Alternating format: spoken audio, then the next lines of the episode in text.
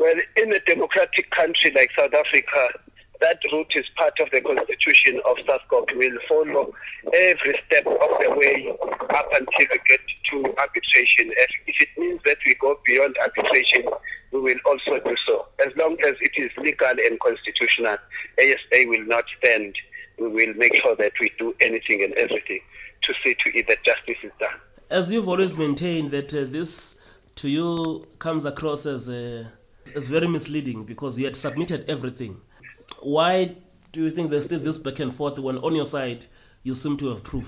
Only SASCOC, Mazars, and the nominations committee that can be able to answer that question.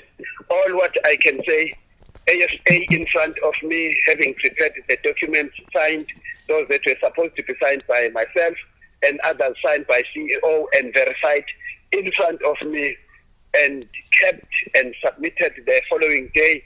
So so I don't know what is the issue.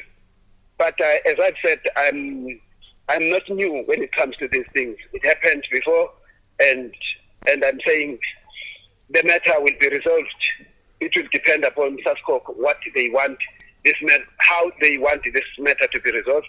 If they want it through arbitration or court of law or via the nominations committee, we are uh, are ready for any of whatever they require from us.